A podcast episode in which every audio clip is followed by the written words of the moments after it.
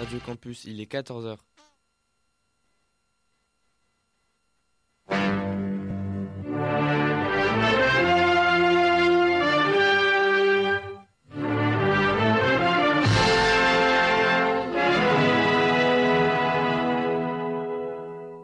Cinéma m'était compté, une première. Action. Alors c'est fou quand même ce qu'un mec peut changer, ouais. Non, non, je suis le pompiste de la station-service. À partir de dorénavant, voilà exactement ce qui va se passer. Je crains déjà d'être important, je ne voudrais pas être indélicat. Au nom de la loi, je vous arrête. Comment m'avez-vous trouvé? C'est mon métier. J'aime cet endroit. Nous sommes là en pleine brousse. Je m'appelle monsieur le directeur. Les acteurs sont incroyables. On peut pas dire que t'es tout à fait tort. Ce que je vous dois aujourd'hui, c'est la vérité. Bon, là une excuse.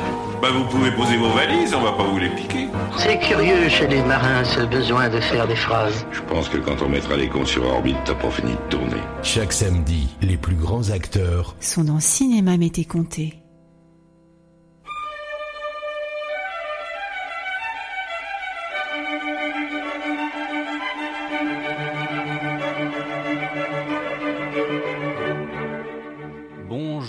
Toutes et à tous. Merci une nouvelle fois de nous faire l'amitié, de nous faire le grand plaisir de nous retrouver en ce samedi après-midi. Vous allez pouvoir entendre une nouvelle édition de votre émission consacrée au cinéma. Voici Cinéma Mété Comté, un programme présenté par Christophe Dordain avec l'amical soutien de Christophe Colpart et de Cédric Poulvorde. Nous sommes ensemble jusqu'à 15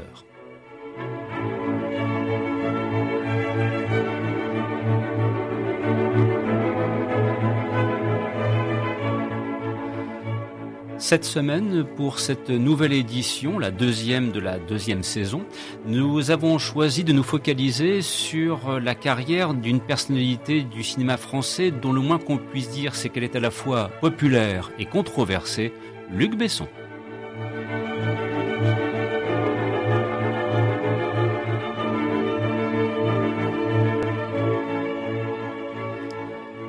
Cours de cette heure de programme, nous allons revenir sur les principaux temps forts de sa carrière. C'est une habitude. Nous en profiterons aussi pour proposer quelques éclairages sur une carrière, il est vrai, il faut le souligner et le répéter, qui a commencé il y a maintenant 40 ans. C'était à l'époque du dernier combat. Voilà 40 ans que Luc Besson donc est actif à la fois en tant que réalisateur mais aussi en tant que producteur.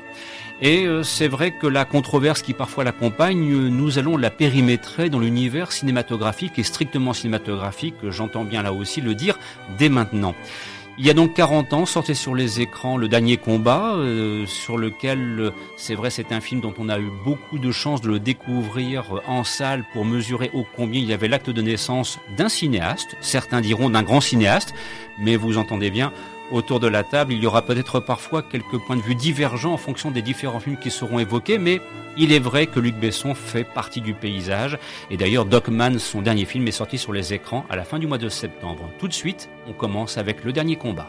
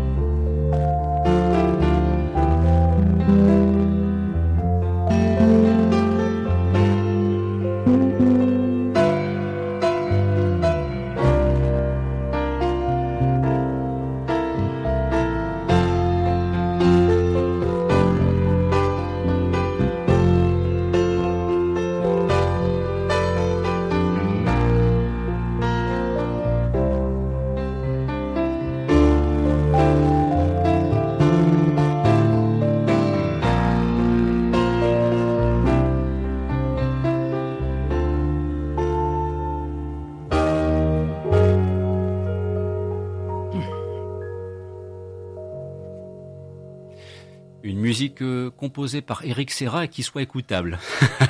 Oh, je reconnais, je reconnais que je fais tout de suite du mauvais esprit, mais j'ai pas pu m'empêcher, c'était plus fort que moi, mais je, je conviens que cette bande originale, l'extrait du film de Dernier Combat qui était sorti en avril 1983 sur les écrans, donc il y a un peu plus de 40 ans maintenant, et ma foi, euh, on ne peut plus agréable à écouter, et ça me permet de retrouver mes deux co-religionnaires d'un jour en la personne de Cédric Poulvord. Tout d'abord, bonjour Cédric. Bonjour messieurs, bonjour à tous. Et à tes côtés, qui a préparé cette émission avec soin, en l'occurrence Christophe Colpart. Oui, tu as le droit à ta médaille comme dans Satanas et Diabolo. bonjour Christophe. Bonjour Christophe, bonjour Cédric, bonjour à tous. Alors, nouvelle édition de Cinéma Mété Comté consacrée à Luc Besson. Autour de la table, des personnes qui n'ont pas forcément envie à chaque fois de tomber dans des propos élogieux concernant son travail. Donc, mmh. mais, mais, mais, mais, on se le disait hors antenne, même si parfois nous avons euh, des frictions avec Luc Besson quant à son travail et ses films, on a quand même envie de souligner qu'il a une importance dans le cinéma. Et le premier thème que l'on va aborder va tout de suite te permettre un petit peu de, l'illustrer. Au préalable, je voulais que tu apportes une petite précision parce que tu nous le signalais hors antenne. En fait, Eric Serra, à l'origine, il n'était pas destiné à être musicien pour la compositeur pour la musique de film. Exactement, parce que en fait, euh, Luc Besson, euh, c'est comme Luc Besson qui n'était pas destiné à être euh, à être dans le cinéma. Luc Besson et Eric Serra se rencontrent par le colocataire de de Luc Besson, qui était en fait Richard Anconina. Et en fait, à l'origine, Eric Serra était musicien pour Jacques Higelin. Voilà, ça... Il le disait lui-même dans une interview, il n'était pas amené à, à faire de la musique de film. Et, euh, il n'avait jamais fait ça, il, il s'y connaissait absolument pas. Euh, Luc Besson lui a demandé de faire euh, la musique de son premier court métrage l'avant-dernier, qui a été qui était en fait les prémices du dernier combat. et ensuite, quand il a fait le dernier combat en en long métrage, il a redemandé à Eric Serra de refaire la BO, ce qu'il a fait, et puis après, euh, ils, ont pas lâché. Hein, bah, jusqu'à très longtemps, de toute façon, euh, euh, il y a très peu de BO qui ne sont pas signés Eric Serra. C'est un duo apparent, Thierry, il faut le reconnaître. Euh, Valérian est signé Alexandre Desplat, mhm. euh, et ensuite euh, peut-être celle de, de son dernier, Dogman. Et puis peut-être aussi le Jeanne d'Arc. non, c'est Eric Serra pour Jeanne d'Arc. aussi. Ah oui, c'est vrai, c'est vrai. Voilà. Pour moi. Sinon, c'est vrai que c'est essentiellement, c'est presque un duo, on va dire. À la, à Spielberg Williams ou la Hitchcock Herman. Voilà, ou Léon Morricone. Alors, premier thème, incontournable, inévitable, même si rien que d'y penser, euh, j'en ai les poils du dos qui se hérissent parce que j'ai très mal vécu cette époque.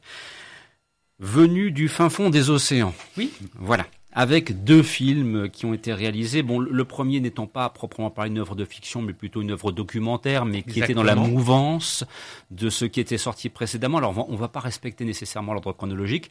On va évoquer Atlantis et Le Grand Bleu. Alors, je vous le dis tout de suite pour qui me connaît bien, le Grand Bleu et moi, il y a une opposition frontale. Je fais partie de ceux qui ne comprenaient pas la mode qui s'est développée autour du Grand Bleu, sauf, sauf, sauf à mesurer une chose, c'est qu'à l'époque, le cinéma français était quand même d'une certaine forme de pauvreté dans son initiative, dans son ambition, que le Grand Bleu, bah, mécaniquement, il est remonté au-dessus du panier et donc tout le monde s'est précipité dessus pour dire c'est formidable, c'est extraordinaire, quel grand film. Alors que moi, je hurlais comme un long en disant mais je vais m'arrêter là parce que je tiens à demeurer poli et puis aussi par respect un petit peu pour qui aime le Grand Bleu. J'essaye hein, aujourd'hui, vraiment, je, fais des efforts. Hein. Il n'était pas la cible, hein, de toute façon, je pense, par rapport à... Non, non, non, mais c'est... J'ai presque envie de dire, regardons un petit peu ce qui sortait au même moment euh, au printemps 1988, et je pense qu'il y a peut-être d'autres films dont on peut comprendre qu'ils attiraient plus l'attention du jeune cinéphile que j'étais. Mais, mais, mais, le Grand Bleu a marqué les esprits. Atlantis, ensuite, euh, c'est un petit peu, je, je, je profite de la circonstance. Oui, en fait, euh, Luc Besson, euh, au départ, n'était pas destiné euh, à faire du cinéma. Ses, ses, deux parents, son père et sa mère, sont maîtres plongeurs. Il vient à 17 ans, il a son diplôme de maître plongeur. Mmh, c'est vrai. il est passionné par ça, il est passionné par les océans. Euh, malheureusement, il fait une grave erreur. Il va plonger euh, en apnée alors qu'il a une sinusite et à la remontée, ben, il, a, il aura un gros problème euh, physique qui fera qu'il ne peut plus du tout plonger. Et c'est d'ailleurs pour ça que dans le Grand Bleu, quand on voit la compétition à Taromina en Italie, parmi les parmi les plongeurs qui échouent à la qualification, tu as euh, Luc Besson en, tenue. D'accord. Voilà. Et donc c'est vrai qu'il a cette passion pour euh, pour le pour la mer, pour les océans. Passion honorable. Voilà. Et euh, comme il le dit, il n'a fait que deux films avant de faire Le Grand Bleu. Il a fait Le Dernier Combat, il a fait Subway. il n'est pas encore, il le dit, je suis un bambin dans le, dans le métier. Hmm. Et c'est vrai que certains critiques dont, euh, dont bien connu, euh, oui, pour ne pas dire Monsieur Alain Béverini à TF1, quoi. Mm. franchement tapé dessus, ce qui est pas très. Ce qu'il poursuivra de toute façon tout le long de sa carrière. Hein. oui, voilà, malheureusement. Mais le film ayant ayant été présenté à Cannes euh, a bénéficié d'une exposition extraordinaire, et ce qui fait aussi que la critique, euh, bah, elle était concentrée à Cannes, donc euh, le feu roulant des critiques et des questions lui sont tombés dessus. C'est vrai que c'était un petit peu Stalingrad à ce moment-là. Ouais, bah, c'est dommage parce que moi je trouve le film quand même assez beau esthétiquement, mais magnifique. Ah ouais, ouais, ouais, ouais. Cédric, tu, rejoins, tu rejoins Ah oui, oui, complètement, tout en décor naturel. Exactement. les acteurs, par-dessus tout, la musique aussi. Voilà. son importance. Sa version longue ah a son importance. Qu'il avait d'ailleurs mis sur. Euh, d'ailleurs, pour la version longue sur la sur l'affiche, il, euh, il avait rajouté, n'y allait pas, ça dure trois heures, mm. puisqu'on lui avait reproché les 20 minutes qu'il avait laissées euh, au montage qui, qui avait été présenté à Cannes. Dis-moi si je me trompe, ça n'a pas été une exclusivité Canal Plus, la version longue du Grand Bleu? Non, elle est sortie en salle. C'était une sortie salle. Il y a eu une sortie salle. Ok peut-être euh, 4, mois, je crois, après la sortie, euh, la version 2h15. D'accord. Et c'est vrai que, comme tu le disais, au niveau des acteurs, Jean Bouise, euh, Andreas Bustinas, il y a plein de Jean monde, Jean Reno qui est excellent dedans. Mais c'est vrai qu'il y a, tu le sens dans le Grand Bleu qu'il a cet amour de, de l'océan. Après, oui, c'est un peu c'est un petit peu un conte, euh, comme il le dit dans, dans, une, dans une interview. Euh, il n'y a pas de politique, il n'y a pas de sexe, il n'y a pas de drogue, il n'y a pas de violence. C'est juste euh, très peu, mais vraiment. mais c'est voilà, c'est c'est très. pour moi, c'est presque un conte. C'est presque un conte de deux jeunes gens qui ont le même âge et qui vivent euh, et qui ont la même passion, et, qui, veulent vivre leur passion maximum. Et alors que retenir ensuite d'Atlantis? Parce que moi j'avoue que alors là Atlantis pour moi c'était la goutte d'eau qui a fait déborder le vase si tout simplement, dire, pour rester en milieu aquatique. Bah oui, tout simplement c'est que en fait Luc Besson aime tellement ça et que bah ne pouvant plus plonger, il va beaucoup au cinéma, il se, il lit beaucoup de livres de, sur la technique de réalisation, tout ça, et, euh, il, de, et, il voit aussi énormément les documentaires bah, signés Frédéric Rosif, euh, euh, le commandant Cousteau, et il a envie de faire ça, mais il a envie de le faire un peu en le modernisant, donc mm. il décide de, de de replonger un peu avec la bouteille à oxygène et tout, pas en apnée comme il savait le faire avant, et de filmer les grands fonds, un peu comme le commandant Cousteau, avec une musique qui illustre tout ça, signé Eric C'est le succès du Grand Bleu qui lui a amené à faire ce... Exactement. Donc c'est un peu de l'opportunisme, quoi. Oui, mais... alors, et, tu vois, je vais contrecarrer... Euh, pourtant un a priori négatif en disant mais tout compte fait, il me semble bien que depuis des films traitant des océans, il y en a eu et on les a célébrés. Je pense notamment au travail de Jacques Perrin sur Océan, par exemple. Voilà, exactement. Donc, euh, au fond, quelque part, peut-être qu'il a été un précurseur avec Atlantis. Pour on moi, peut oui. On peut peut-être lui reconnaître moi, cela. Oui. Pour moi, on peut être euh, honnête. Je fais des efforts cet après-midi, les amis. Il y en a certains qui doivent m'écouter en disant c'est pas possible. Ils l'ont mis sous Troxel, les deux zouaves, là, le, le, le, le, papy d'Ornin, il, il, bouge pas une oreille. Attendons Lucie et Valérian, le cinquième élément, et là la bête va se réveiller. Hein. La mise en bouche. voilà. il ne sera pas pareil dans 15 jours, je vous le promets. Voilà.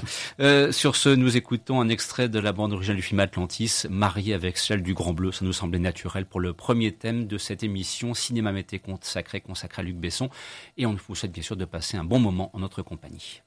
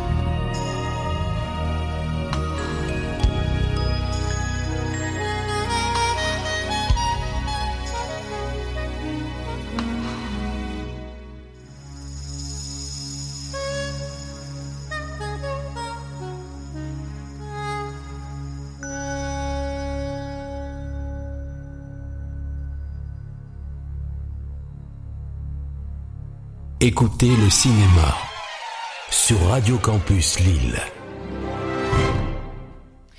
Nous abordons presque la seconde partie de cette émission consacrée à Luc Besson en ce samedi après-midi et de retrouver avec grand plaisir Christophe Colpart et Cédric Poulvord. À l'instant, vous entendiez une partition musicale composé par Eric Serra. C'était le thème d'ouverture du Grand Bleu qui était sorti donc au printemps 1988 sur les écrans.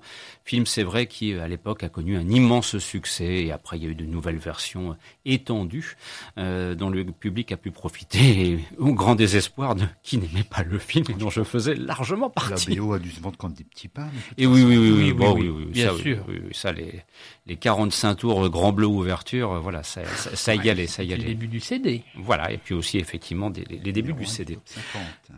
Alors nous abordons maintenant un deuxième temps dans cette émission euh, centrée donc sur la carrière de Luc Besson, euh, puisque ça fait maintenant 40 ans qu'il fait du cinéma. Et euh, voilà, il est question d'héroïne, il est question d'un éternel féminin. J'ai repris cette petite phrase de Jeanne Moreau, c'est un extrait de dialogue dans le film Nikita, car il va être question de deux personnages féminins emblématiques dans la carrière cinématographique de Luc Besson, en l'occurrence le Nikita, donc film qui était sorti au début des années 90, et ensuite le Jeanne d'Arc avec Mila Jojovic. Alors c'est vrai que il y a beaucoup de choses à dire à propos du Jeanne d'Arc, notamment sur un plan historique. Bon, il y, a, du bon et du moins bon, dirons-nous. Mais c'est vrai qu'à l'époque, avec Nikita, alors là, je le reconnais bien volontiers, je me suis dit, ça y est, on le tient, on a le bon, on a celui qui peut rivaliser avec le cinéma américain. En gros, on n'a plus besoin du cinéma américain, entre guillemets. Je, je pousse, je, je, grossis un petit peu le trait, mais dès que j'ai vu la séquence d'action et de flingage dans la pharmacie, la puissance des impacts, le travail sur le son, sur le montage, je me suis, c'est bon, ça y est, on l'a, on, a celui qui a compris que le cinéma, divertissement, action, scénario en plus de ça pour le coup très intéressant, bien construit, bonne interprétation, je donne en plus de ça le rôle principal à une femme, donc je fais ce que James Cameron a fait pour Aliens, je suis dans l'air du temps. On s'est dit ça y est, voilà, là, là on l'a enfin. Et c'est pour mieux comprendre pourquoi ensuite il y aura de ma part désespoir, déception quand d'autres films sortiront sur les écrans, notamment à partir du cinquième élément, que je, dont je me suis jamais vraiment remis. Mais à l'époque de Nikita, et c'était la grande chance aussi que j'avais de le rencontrer à l'époque et de discuter très longuement avec lui, je me suis dit, ça y est, on le tient, voilà, on a notre actionneur, notre, notre metteur en scène qui peut devenir une espèce de Spielberg à la française, capable d'aborder tous les gens. Ça, ça, ce qui est clair, c'est qu'on peut pas lui enlever, c'est qu'il a vraiment digéré les codes. Mmh. Dans le film d'action, tu retrouves absolument tout ça dans Nikita. Mmh. Alors moi je suis comme toi, j'adore ce film, j'adore, c'est Anne Parillo. Hein, oui. Anne Parillo, c'est ça. Chicky Cario, là encore un casting aux petits oignons. C'est vrai. Jean-Hugues Anglade. Jean-Hugues Anglade pour un, pour un grand film. Mmh. J'ai en mémoire le, le, remake, le pauvre remake oh. américain de John Badham avec Bridget. Euh, euh, Bridget Fonda. Bridget Fonda. Fonda oui. Non, c'était une, une catastrophe sans nom. Bah, c'est une, une, série B basique, euh, sans saveur et sans sel, euh, si on compare avec l'original. Ah, oui, oui. Même à la limite, la série télévisée qui en a été tirée est plus intéressante que le, que le film, que, que l'adaptation qui fut faite au, au, au, aux États-Unis. Christophe, Nikita avec le recul du temps. Ah bah moi c'est pour moi c'est un c'est un très bon euh, c'est un très bon Luc Besson, c'est un c'est vraiment un très bon cru. Euh, il y a on, on, y voit pour la dernière fois Jean Bouise, qui a été euh, quand même. Euh, de, depuis ses débuts. Hein. De, bah oui, puisqu'il a fait le dernier combat, il a fait Subway, il a fait le Grand Bleu, et il fera, euh, et il fera malgré la maladie Subway, même si son rôle a Nikita. été court. Nikita, oui, excuse-moi. même si pour Nikita, il est déjà bien malade, et, et Luc Besson avait prévu plus de scènes pour lui, mais ça a dû être raccourci à deux petites scènes parce que son état de santé était vraiment Dégradé. Très dégradé. Il mmh. est mort peu de temps après. Il a même pas vu le film fini, je pense. Mmh. Et d'ailleurs, Luc Besson lui dédie. lui dédie le film. Moi, c'est un film que j'aime beaucoup. Franchement, j'y trouve euh, des belles, des belles qualités. Il a remporté. Euh... Ah, bah, Anne Parillo a eu le César pour. Voilà, c'est ça, pour son rôle. Voilà, exactement.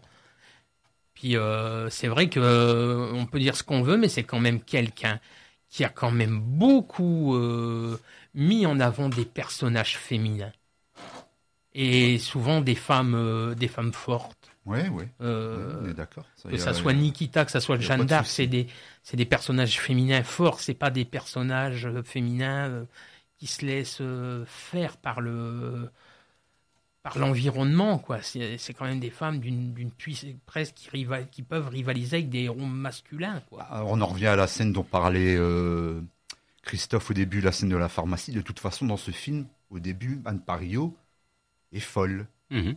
Mhm. Elle, a l'air complètement ingérable, elle est possédée littéralement par, euh, par son rôle, ce qui fait que euh, c'est super puissant.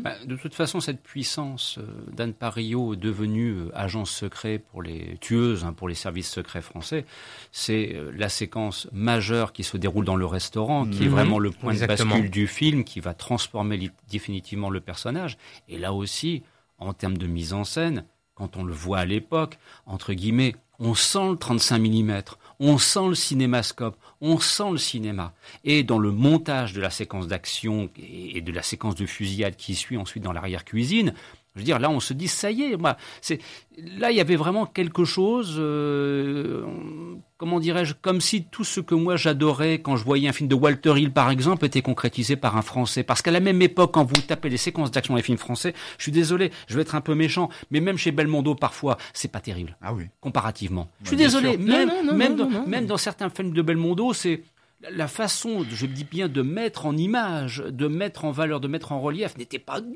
tout ce que le, le travail de Luc Besson. Là, on avait du travail du niveau d'un Walter Hill, On pour citer une à, référence. voilà, la chorégra- euh, chorégraphie à l'ancienne hein, Ben chez voilà. Belmondo, c'est Oui, ça. oui, hein. bah, Et là, il a 80. donné un gros coup de pied dans la fourmilière avec Nikita, de toute façon. Et on en aurait aimé termes qu'il d'action. qu'il poursuive, enfin j'aurais aimé qu'il poursuive sur ce chemin. 90, chez Belmondo, c'est euh, c'est le solitaire. Chez Delon, c'est Parole de flic. C'est Ne réveillez pas un flic qui dort. C'est vrai que il y a. C'est vieux, peu- c'est vieux, c'est daté, Voilà. c'est rance quelque vieux part. hein. cinéma. Voilà. Ouais, on est d'accord. C'était des films qui étaient sortis trois ans auparavant, qui d'ailleurs avec tous c'était des échecs, on l'avait dit une fois autour de cette table, Mhm. en, en consacrant une, une émission euh, à, à Alain Delon. Je veux dire, euh, voilà, c'est, c'est- il, il a porté un coup de pied salvateur dans ce que j'appelle le cinéma d'action à la française, en se disant, bah oui, maintenant, allez, on n'a plus à rougir, on est capable de faire comme les autres. Mm.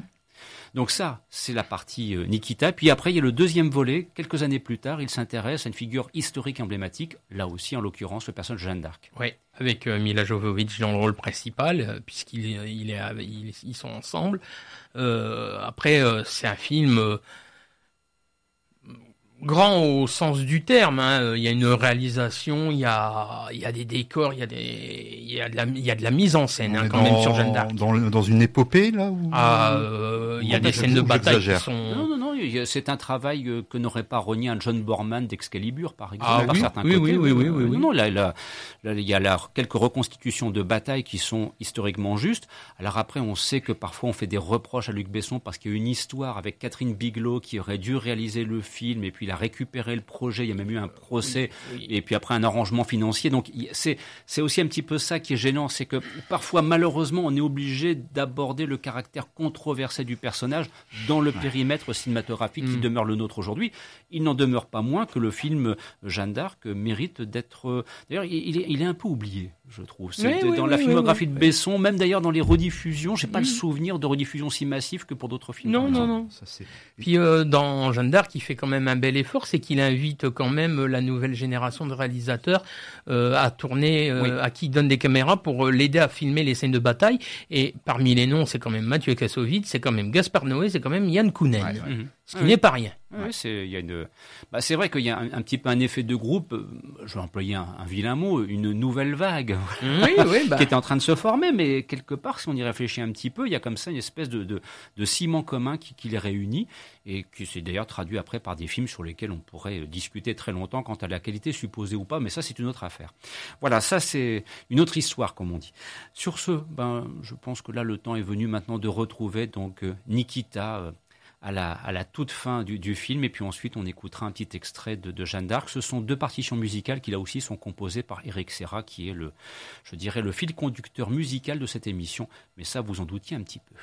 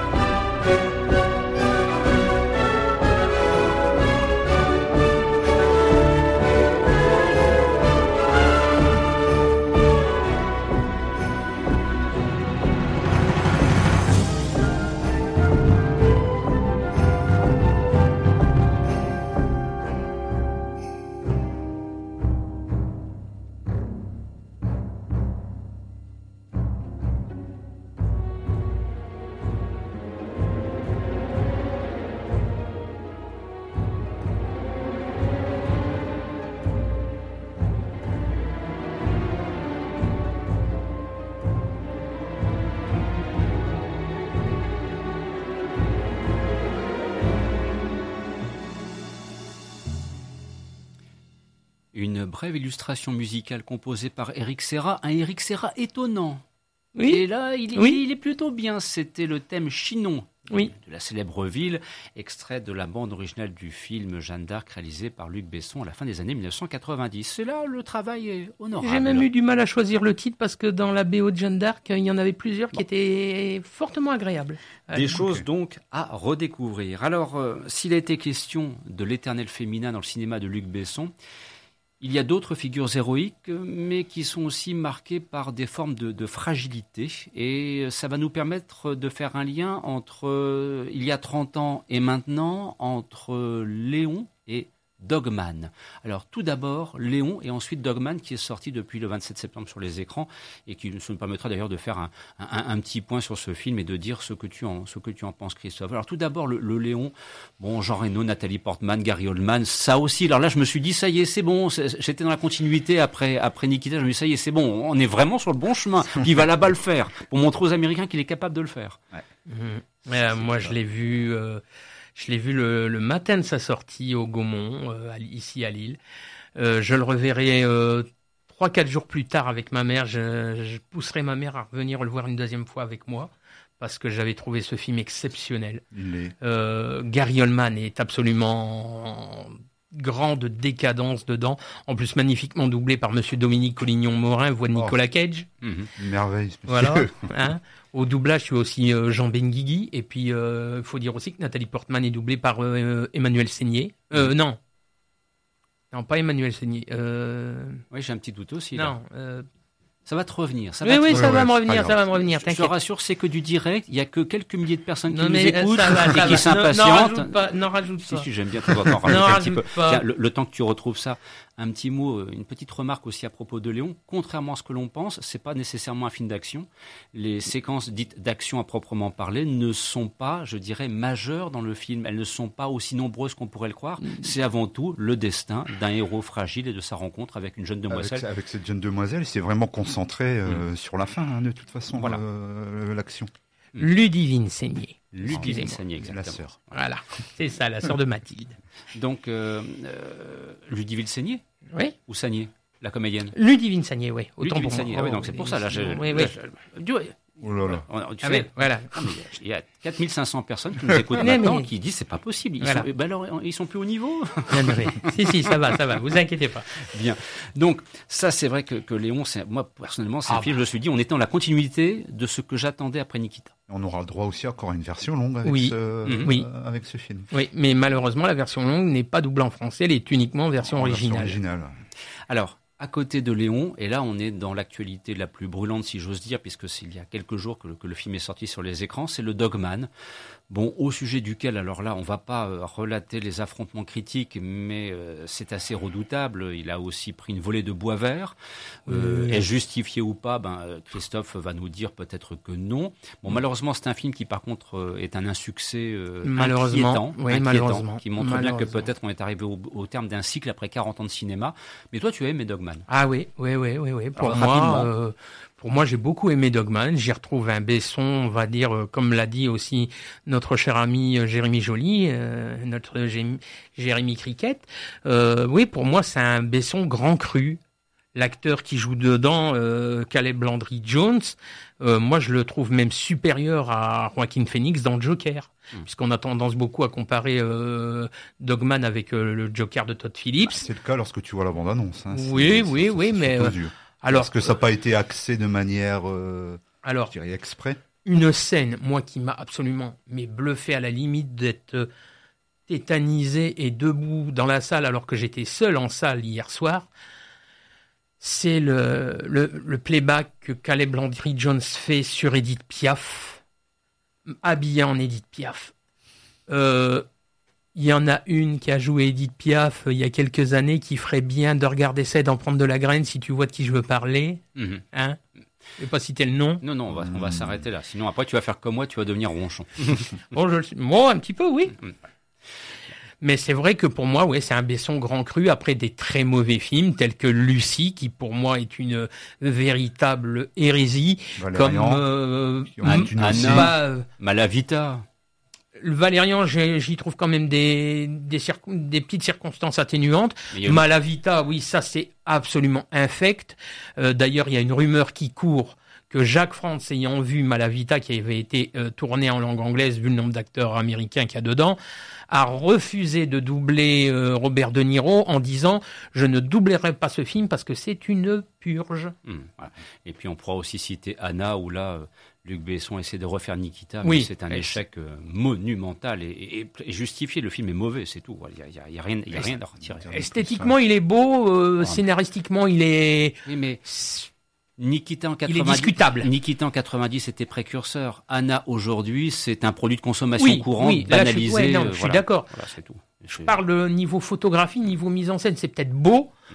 Scénaristiquement, c'est peut-être un peu léger et sur ce d'avancer parce que le temps tourne et je me rends compte que soudainement le réservoir vient de se vider quelque peu. Mais que voulez-vous? Nous avions des choses à dire et c'est aussi le propre de Cinéma Mété Compté. Tout de suite, un extrait de la bande originale du film Léon, suivi de Dogman. Bon après-midi sur Radio Campus Lille à l'écoute de Cinéma Mété Compté.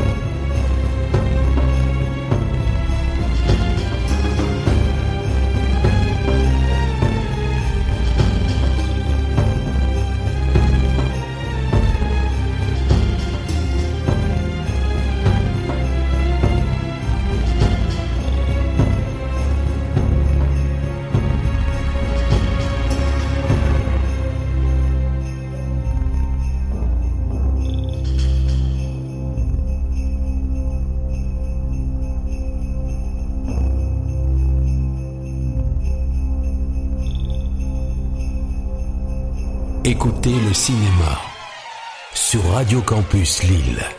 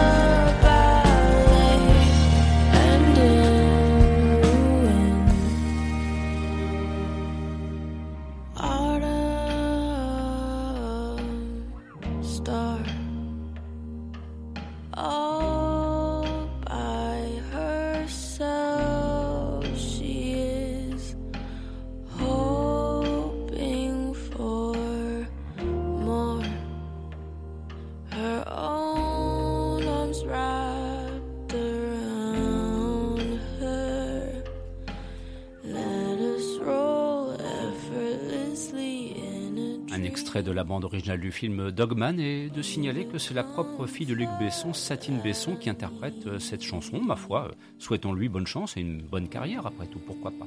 Alors nous arrivons dans la dernière ligne droite de l'émission avec un, mélange entre les années 90 et les années 80, puisqu'il sera question du cinquième élément tout d'abord, et puis ensuite on embrayera pour faire un petit détour du côté du subway, euh, que d'ailleurs on a l'occasion de, revoir pour certains d'entre nous autour de la table très très récemment. Alors le cinquième élément, Christophe, euh, Cédric, bon ben vous le savez, c'est un film. Euh, je m'en vais. Voilà, là je vous laisse. Je me casse parce que j'ai, je hais ce film. C'est une haine. Voilà, j'ai de la haine pour ce film pour toute une série de raisons et notamment pour un personnage en particulier qui m'a pourri le film dès qu'il est intervenu. Voilà.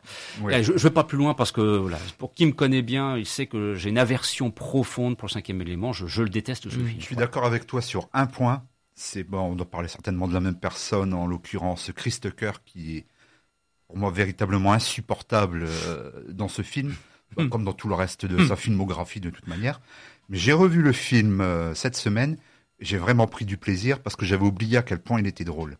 Hmm. C'est drôle, oui. C'est vrai que ça doit être un film de science-fiction très euh, inspiré par les BD françaises. je pense qu'il avait déjà Valérian en tête. Ah, puis moi, j'ai dû driller, en, voilà, dû dans les yeux. voilà, exactement, tout ça il y a tout ça dedans. De toute façon, il, s'est toujours intéressé à la bande dessinée. Hein. Euh, par la suite, il fera aussi Adèle Blanc-Sec hein, de, la, BD de Tardy. Hein.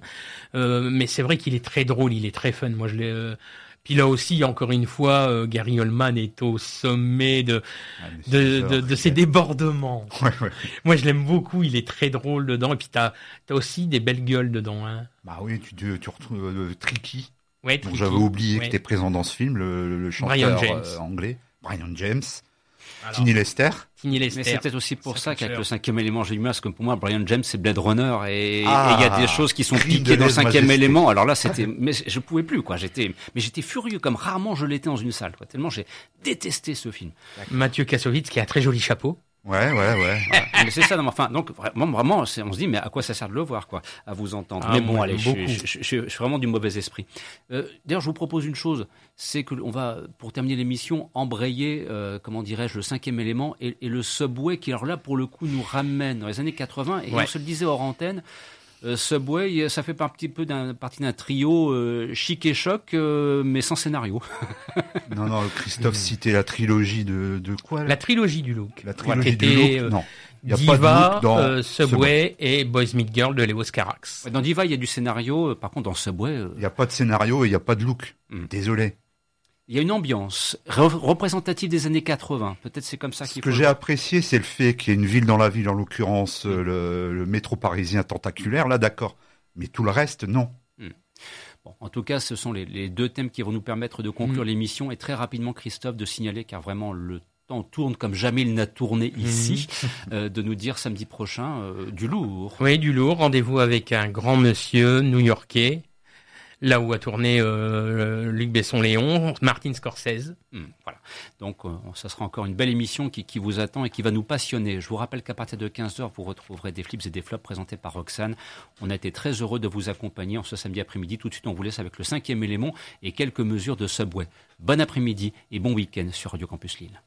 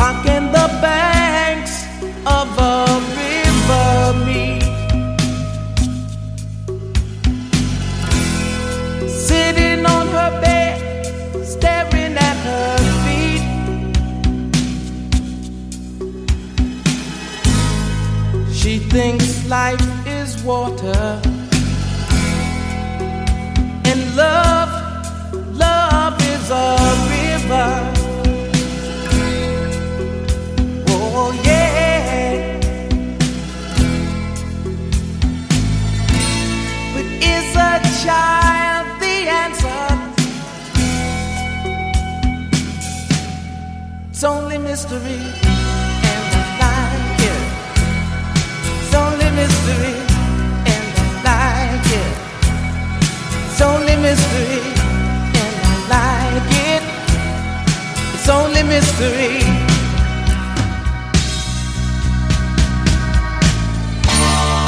We could dream of a grand evolution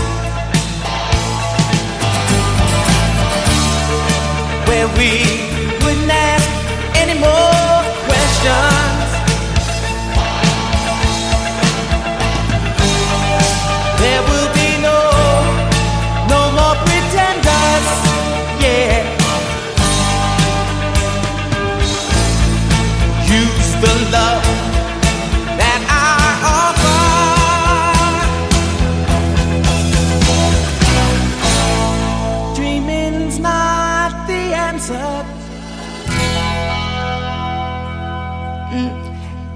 mystery, and I like it. It's only mystery, and I like it. It's only mystery.